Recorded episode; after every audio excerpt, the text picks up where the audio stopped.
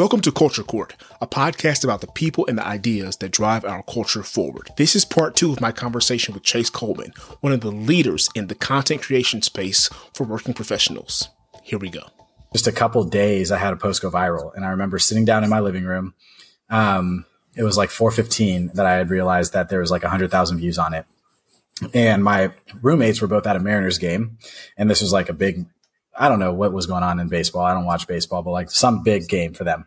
And I'm texting Thomas and I'm like, dude, 100,000 views. Holy crap. I just like refreshed it, 150,000 views. Holy crap. It's at 200,000 views. What do I do? And he was like, bro, we'll be home in 20 minutes. We're leaving the game now. So they all pop beers. They were all excited as crap, wanted to celebrate. They get home. I'm sitting on my couch and I'm like, what do I do? How do I respond to all these comments? How do I talk to all these people? What do I keep creating? Like, when do I post? Do I let it breathe? Do I post tomorrow? Do I post another one tonight? What, what's going on?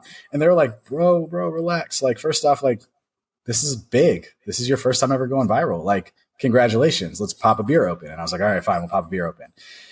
After that beer, settled down a little bit. And they're like, get back to doing what you were doing, bro. Like, and stop looking at it so much. You know, it's really, really cool. But like, continue to build on that momentum. And I did and then there's another pivot that happened, right? So at the time I was the millennial way. Um, six, five, six months after that, I pivoted over and rebranded to the corporate chase, made it more personal to myself. Um, and then when I moved to LA, actually, I met this awesome woman who I'm now dating, been dating for about seven months now. And, um, we had a, a long conversation and she was like, what is your goal with content? Like, what do you want to mm. do with this? Are you just having fun or do you actually want to turn this into like a career or something? And I started telling her like I want to be a host, but I want to be a host for like corporations. I've hosted, you know, Nestle Sales Summit, had tens of thousands of people there. Um, I enjoy being behind a microphone. I enjoy being in front of people. I enjoy, you know, doing these things. And she was like, well, if someone were to view your content today, like they don't even really know your voice. Like, how would they know that you wanted to do that? And I was like, well, you're right you know, and I had all these thoughts in my head about how I wanted to roll out these career development tools and how I wanted to roll out the conference and how I really wanted to help bring young professionals and, and amplify them and enhance their lives and their careers. So that conversation wasn't necessarily an easy one for me, right? It was a very humbling conversation. Right. And, um, the next morning I'm like thinking to myself, I'm like, well, what do I do? Right? Like, how do I do this? So then it became the research aspect again go back, go look at what other content creators are doing within the career space that are really thriving within the career um, tips and advice aspect of TikTok and Instagram. And um, I started creating content. You know, I took a couple weeks off, really wanted to ground myself, come to. And um, after doing so, I realized that I can do this type of content. It takes a lot more time and effort because mm-hmm. it's more thoughtful. You know, it's not creating what I like to call like short form video memes, essentially, because that's what trending sounds and things like that are. But it took more research for me to do. It took things for me to plan out more. You know, it took for me to want to have to do it. Yep. And it was a journey the first couple months, seeing low views, 100 views, 1,000 views, 500 views, no shares, no saves, no favorites, no nothing. And I was like, fudge, what am I doing? What am I doing? This sucks. I used to go from, you know, on average 10,000 views to like cutting that to a tenth. But more conversations with my girlfriend, more conversations with my parents, more conversations with God, and realizing like it doesn't matter what the views are. It matters that I'm reaching the right people, that I'm helping the right people. Like, what is that end goal, right? And um, I'm proud to say that like one, like my following on Instagram has grown tremendously because of the corporate content or the corporate and career like advice content, but also those people like to see the humor too. And um, my Instagram, it's stalled a little bit, but it's, or not my Instagram, my TikTok has stalled a little bit, but that's okay because now I'm reaching the right people. And it's got me some great opportunities, you know, to be able to host, to be able to go do keynote speeches. Like I did a keynote at Stetson University, which is my alma mater a couple months ago. And I never would have had that opportunity if I didn't start putting my voice out there and being, taking myself more seriously. Um, so I would say it was like a, a journey of what I wanted to do first and foremost of like helping others, right? That's what I've kind of the key theme today. Right. But the other aspect of it too was like, you know, like I said earlier, it takes a village, like having that real honest conversation with others to figure out, yeah, Chase, this corporate humor stuff is working. It's helping you grow, but like, is it really truly have an end game to it? And, um, really, really realizing that like I, I wasn't on that path, you know, it, I learned how to grow an audience. I learned how to talk to people. I learned how to engage with people but the biggest thing truly was, what do you want to accomplish? Yeah. The, right. if, if it's be, being a keynote speaker and hosting and potentially having a TEDx one day or a TED talk, you have to make a pivot. And it's it's been a mental journey, right? Always is, always will be. But um I love it and I'm very proud of where I'm able to to come to, but I still mix in the corporate humor because frankly, we all need to laugh every once in a while. That's right. That's right. I mean, that whole journey you just described, I'm with you 100% on that. The first time I had something hit a million views, it felt so big, like in my life personally, but nothing else changed. You know what I mean? Mm-hmm. And I mm-hmm. gained, you know, a lot of followers from that one video, but it wasn't like I didn't quit my job. I didn't get any money from it. You know what I mean? Like pe- people that don't know about TikTok, TikTok requires you to have gone viral a few times before you can even apply to get any of the creator funds that they set aside. Yeah. And I just, and the funds are small too. And the funds are like two dollars. You know, you get forty the, bucks every million views. It's like thanks yeah. for lunch. You know, that's exactly right. So um, I, I track with that the entire way. So you mentioned helping others being the central focus and kind of you know doing the slow growth mode with your career um, in real life, but also on the internet life. Mm-hmm. How did you have this idea for the Young Professionals Conference? This has always been my dream, frankly. It's always been my dream when I started the Millennial Way podcast, the goal was to talk to other young professionals to help students, even other young professionals, understand how to break into a company like a Starbucks, how to break into a company like an Amazon, how to, what jobs are there at Amazon, right? Or within tech. I, I remember um, one of the speakers at the conference, Melanie Stewart, good friend of mine from college. We, she played lacrosse. I played football. We were always right next to each other. Um, she worked at Google and then went from Google to Amazon and we're colleagues now. But I would interview her and talk about like, you work in sales at Google? Like, I didn't even know that sales was a thing at Google. Like, what do you mean? Tell me more. How did you understand that this was a job there? How did you get recruited there? How did you get there? Right.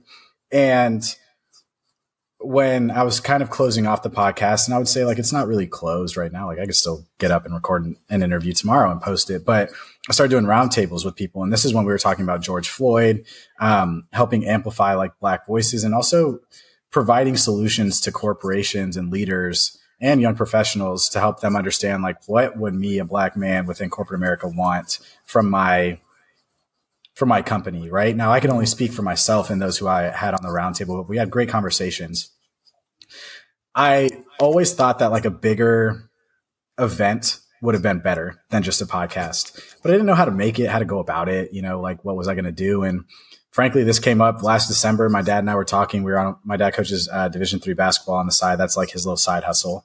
And um, I was like, man, like I've I, have i have grown a following now. Like I've you know done the Millennial Way podcast. Like I've always wanted to highlight how young how students and young professionals can get these jobs and create almost like a hack because the way I got my job was networking. Like if I didn't have a network, like then I never would have been able to get into this position. And he was like, well, why don't we do a conference? And I was like, well, I want to do a conference. That's what I want to do. And he was like, well, then why aren't we doing it now? And I was like, well, yeah, that's right. I don't know. I don't know. I don't have an answer for you. And he was like, mm-hmm. well, you're either going to do this with me or I'm going to do it. And I'm, it's, that's going to be that. So it's either going to be your idea or it's going to be your event. And mm. that applied pressure to me, pressure that I didn't know I needed. If my dad never would have told me that, I still wouldn't be, be running this conference. It'd still just be an idea that sits in the back of my head. And then I'd see somebody else go do it and I'd be pissed. You know, damn, that was my idea. Damn, I could have been doing this. Damn, I should be hosting that. Right. Instead, I made myself the host. I tapped into my network of friends and people who I've been able to meet all under the age of 35. Like CJ, you're going to be a guest at our next one. We it was a dream that I always had, but I never knew how to make that dream a reality. And even if I only get 15 people to come to this first conference, it's still helping 15 people that I wasn't able to, to help initially. Right. So it was always a dream. It was always something that I wanted to do, but it took for my father to turn that dream into a reality and to put some pressure on me behind it to make me realize, let's run with this shit. And now that's yeah. what we're doing. I'm glad he did that, man. People need this kinds of stuff. And I think about this all the time. Like, I didn't even know, I'm a lawyer. I didn't even know what lawyers really did, right? I mm-hmm. people on TV that were lawyers. I had no idea in real life what they did. Um, and so this kind of stuff that you're doing is really needed for everybody. I got, I got to ask, where do you think the common career advice falls short? Or do you think there just isn't enough of it generally? I think at the end of the, at the end of the day, it really comes with like, what do you want to do as a professional, as a student, right? when I was graduating college, I knew I wanted to work in marketing because I got my degree in marketing. It was the only mm-hmm. thing I was good at in business classes. I tried CJ. I changed my major seven times. Seven times. I started out as a pre med student. I didn't know what the hell I was doing. I tried five different disciplines in the business school. Finally landed on marketing. Finally knew that it was what I wanted to do. However, when I got to Starbucks, I didn't know that there was 19 different divisions in marketing. Right now, I, I don't know if there's actually 19, but there was a lot going on. You had integrated marketing, you had email marketing, you have social media marketing, you have promotional marketing, you have in-store marketing, you have it goes down the list. And I was like, damn. I was like, I'm just doing one part of marketing, but there's so many different aspects to it. Mm-hmm. And I don't think I mean, I actually know that colleges don't do a good job of helping you understand that there's so many different aspects to it. But what I think falls short uh, within like just like the content aspect of it is like what different jobs are there within marketing? What mm-hmm. different jobs are there within finance, right? You could be working directly for the CFO or you could be working for like brand finance or sales finance. Like there's so many different aspects to it. And what I would like to kind of bring to the forefront is the fact that like there's so many different aspects of it that you might only like one aspect, right? I have friends in finance who've done, uh, you know, corporate FP&A, which essentially is working on like high level metrics for their CFO, and they hated it. But they worked in like product finance, where they're helping figure out like the profit and loss statement, the P and L for a specific product or brand, and they love it because they get to feel like they're a part of the product. Right? Some people mm. might like that corporate FP&A position more because they feel more. I don't know. I, I'm going to make it up excited because they're like, I'm working directly with the CFO. This is great visibility for me, X, Y, and Z. So what I'd like to do is bring to the forefront one, like these are, there's very general things about resumes and building a LinkedIn and, you know, uh, cover letters and things like that, that we could all use help on maybe using chat GPT to help upgrade our resume. Awesome. The things that really go viral within that space on TikTok and Instagram. But what I want to do is really help push forward the the narrative that there's a lot of different aspects of marketing. There's a lot of different aspects of, you know, sales. There's a lot of different aspects of everything. And you may not think that you're a salesperson. I did not ever want to work in sales, but you know what I love? Sales support. I love being an account mm. manager. I love being a consult, an internal consultant for my sales teams. I loved helping figure out their strategy and how they were going to sell it. Going to mm. different, um, you know, meetings where they're meeting directly with the person who's going to be buying it and realizing, I can be that additional support that they bring in and I can be that one subject matter expert, come in, boom, mic drop, leave, and then they find out that they made the sale, right? So I really think that it falls short in the fact in the aspect of like helping students find jobs that like they're going to enjoy.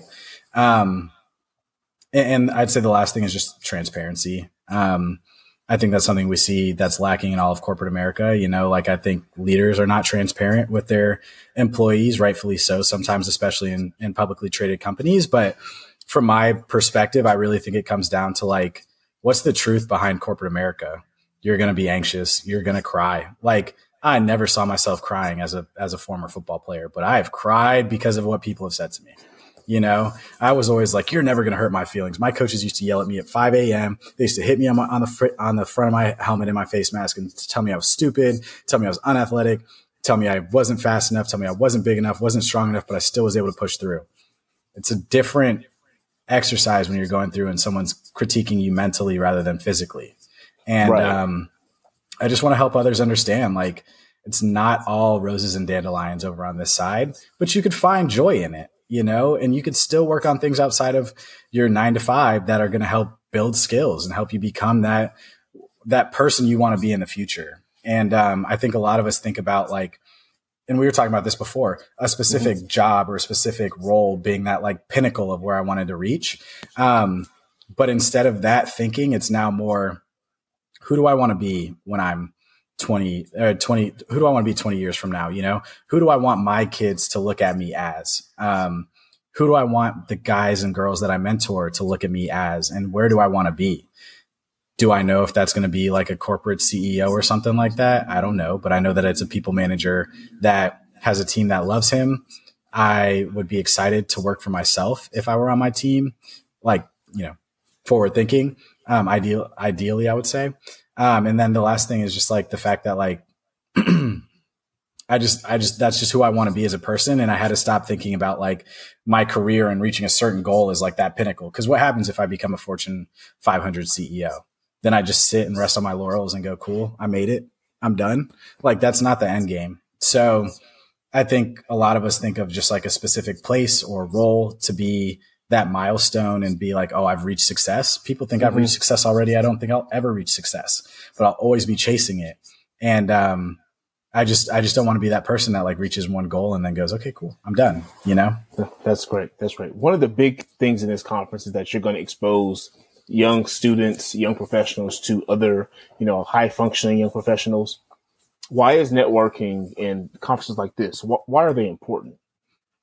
Your network is your net worth. And, you know, we could throw out stupid sayings all day um, that mean a lot to you and I, but it's not going to mean anything to a 20 year old networking is legitimately how I got my first job. Um, I was at my buddy's wedding last weekend. Um, guys that I played football with in college, and I told one of my friends there's a, a, moment that stuck out in my head, and it still sticks with me to this day, ten years later. Um, actually, yeah, it was ten years later. He told me that I was going to be a corporate, uh, a business professional that a lot of people were going to look up to, based off of one conversation he heard me have with a recruiter from L'Oreal, and they were flying me out to New York. And that gave me the confidence to say, like, I can do this, right? But what he hadn't seen was all the conversations I had in my room with my friends' dads, my uncles, my parents, my my close friends from back home, saying, "How do I get a job in these companies, man? Like I'm applying, they're turning me down. I have a 2.7 GPA. It is not anything that's like worthwhile, right? Like I've done a lot of things on campus. I was a Division One athlete. I think I deserve to be there how do I do this? And every single one of them was like, you need to find somebody within that company that's going to help bring you in there. They're going to have to pull mm-hmm. you in because entry level positions, it's not about what you've accomplished. It's not about how skillful you are. You don't have any real skills in corporate America. We're going to teach you everything that you need to learn, but you need to find someone who's going to believe in you. So I spent hours and hours and hours on LinkedIn, sending a lot of cold messages to people, finding people mm-hmm. within. I wanted to work at Starbucks. I was a barista. I knew I wanted to work in a corporate office. I had told everybody that had came through Starbucks at the Starbucks that I worked at and everyone that I worked with that it was going to be something that I did. I had no choice but to get a job at Starbucks because I had already put it out into the universe that it was going to happen. Message, message, message, message, message. No response, no response, no response. Hey, Chase, it's great to see you, great to meet you, but like I can't help you get a job here. Or, mm. you know, mm. I had to re, recon, refigure out my approach. And what I realized was that I just need to reach out from a more personal perspective. Hey, my name is Chase Coleman. I'm a senior at Stetson University. I would love to have a conversation with you just to understand what it's like to work at Starbucks. What do you do? I, I frankly am, am very green in terms of like corporate roles. Can you help me understand a little bit more? Do you have 15 minutes to have a coffee chat with me? And I would just love to pick your brain a little bit those 15 minute conversations turned into 30 minutes and then those 30 minutes turned into an hour sometimes and then it turned into a relationship that i had with somebody internally. I ended up meeting bernard acoca who was the president of Teavana um, within starbucks and now he's the ceo of el pollo loco and i was just shooting everybody and anybody a message. Like i didn't care if you were a svp i didn't care if you were a manager i didn't care if you were an analyst i didn't care if you were a barista at that point. I was just trying to meet other people. And he literally was the reason that I got my job. So quick story for you. I know I've, I've told a lot of stories here, but I went in, I, um, he referred me for a position on the Starbucks uh, marketing team, uh, on their holiday team. Mm. I moved through the first round of interviews, ended up getting invited to the final interviews in Seattle. I went out to Seattle, eight hours of interviews, not eight different people, all different aspects of the business. And um, at this point, I'm like, I'm killing it. I'm killing it. Second to last interview, Bernard comes into the interview room and says, I'm going to steal you. These interviews are done. You're coming with me. And I was like, during the interview, he says this. During the interview, right? With a director level, with a director level person, the hiring manager of this, of this position. And I'm like, shit, Nancy, I got to go. Like, and she was like, yeah, you got to go. Like, he's caught, like, great job. It was great meeting you. Gives me a hug. Bye. I go into Bernard's office and he goes, I'm just letting you know this now that you went through the formal interview loop and I'm going to be hiring you. Um, you should have an offer by the end of next week. Negotiate the salary if you want, but I'm excited that you're going to be working for me. And I was like, I'm going to be working for who? He's like, me. He's like, you won't be reporting directly to me, but I'm, I have a place on my team. I opened up a new role just for you. you probably would have got that position, but I want you on my team. I was like, bet. Wow. Bet. We ended up spending an hour talking. I was very late to the airport, almost missed my flight, did not care at the time.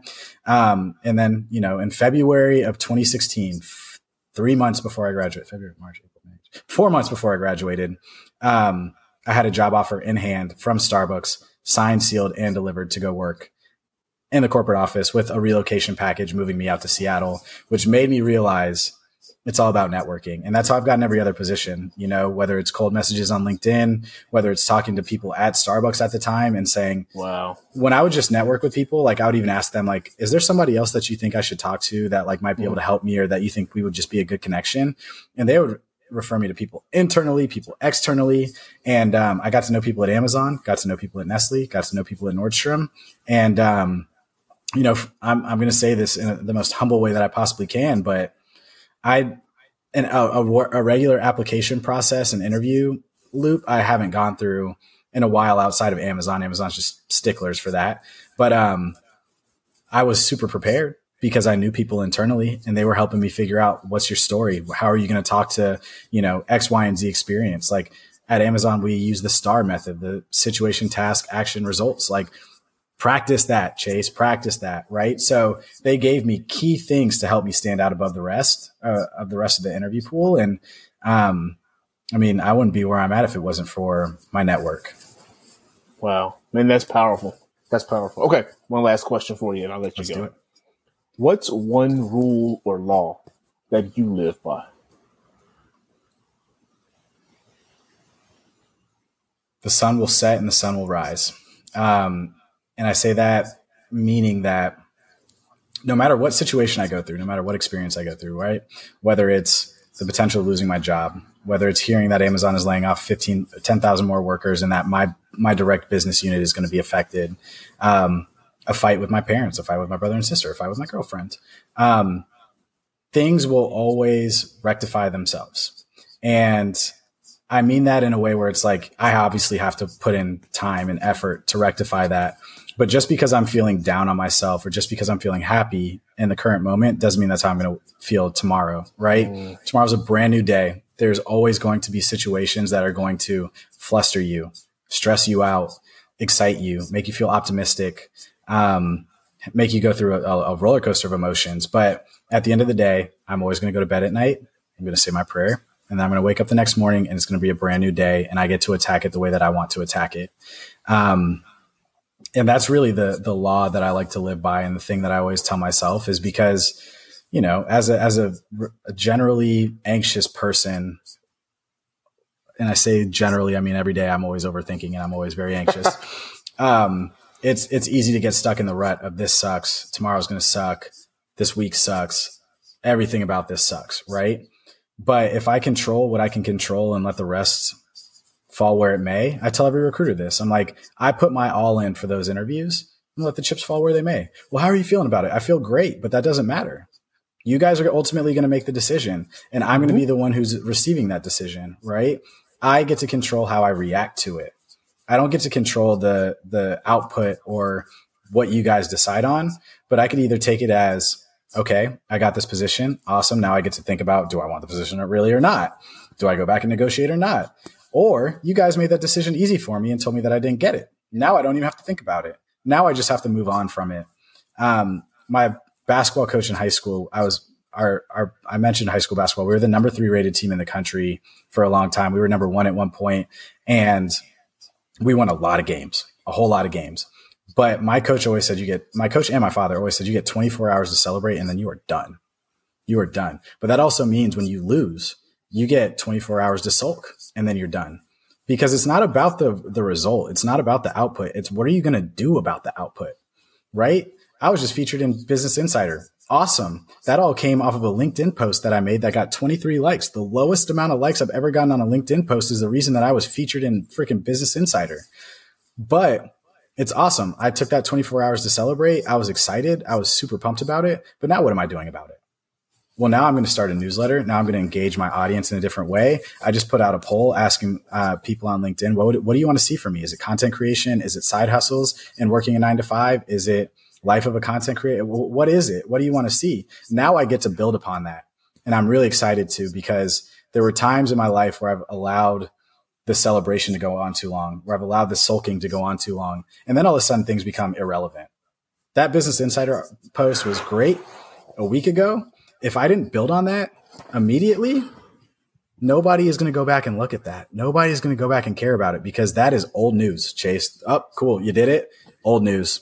Old news. I had to build on it in real time. And I've, I've taken that. I'm building on it. I could get five people to subscribe to my newsletter, but that's five more people than I would have had before the article. So sun rises, sun sets every day. The next day is always a new day. And it's really based on how I react to things. It's not based on how, how much I can control. So that's the one or seven things that I constantly live, um, live my life by because at the end of the day, I, I want to die happy. And that doesn't mean I'm going to be a wealthy man. That doesn't mean I'm going to be the best person on earth, but I want to always like stay true to myself. And part of that is, is recognizing and realizing that by the only way I could be my best self is by understanding and realizing every new situation, every new experience is an opportunity to build and grow, but I don't have to get way too, the highs are never too high and the lows are never too low because you always know that there's something else that's coming up.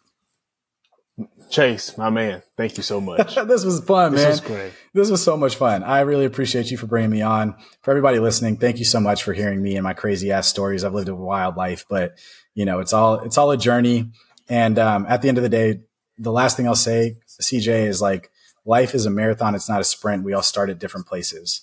Um, some people start 10 steps ahead of you. Some people start 10 steps behind you and some people fall a couple steps in front. Some people fall a couple steps ahead, behind. Some people start at the same exact place. Do not compare yourselves to others. Um, you know, I could compare myself to other corporate content creators and realize like, oh, I only have, you know, 90,000 followers across both platforms. They have that, you know, on, on one platform. That's half of their following or whatever it may be. And it could stop me from, from creating content. It's not about that it's about your own life, your own journey, how you take everything into into account and how you really truly build upon it. And I just want others to know that like at the end of the day, like they'll always have a supporter in me as long as they're a nice person. If you come into my comments talking shit, I'm not going to support you. Um, but run your own race, run your own race. It'll help you mentally too. That's awesome. You can find Chase everywhere. I'll put it in the show notes where people can find you and, and find links to the conference as well. All right, I appreciate man. Thank you, you so much. Man. Thank you so much. And that's a wrap on this episode of Culture Court. Thank you for listening. Share this with a friend and connect with me on social media. I'd love to hear what you thought about the episode and if you have ideas for future shows. You can also leave me a voicemail at culturecourtpodcast.com. We might even play your voicemail on the show. Thanks again. I'll see you next time.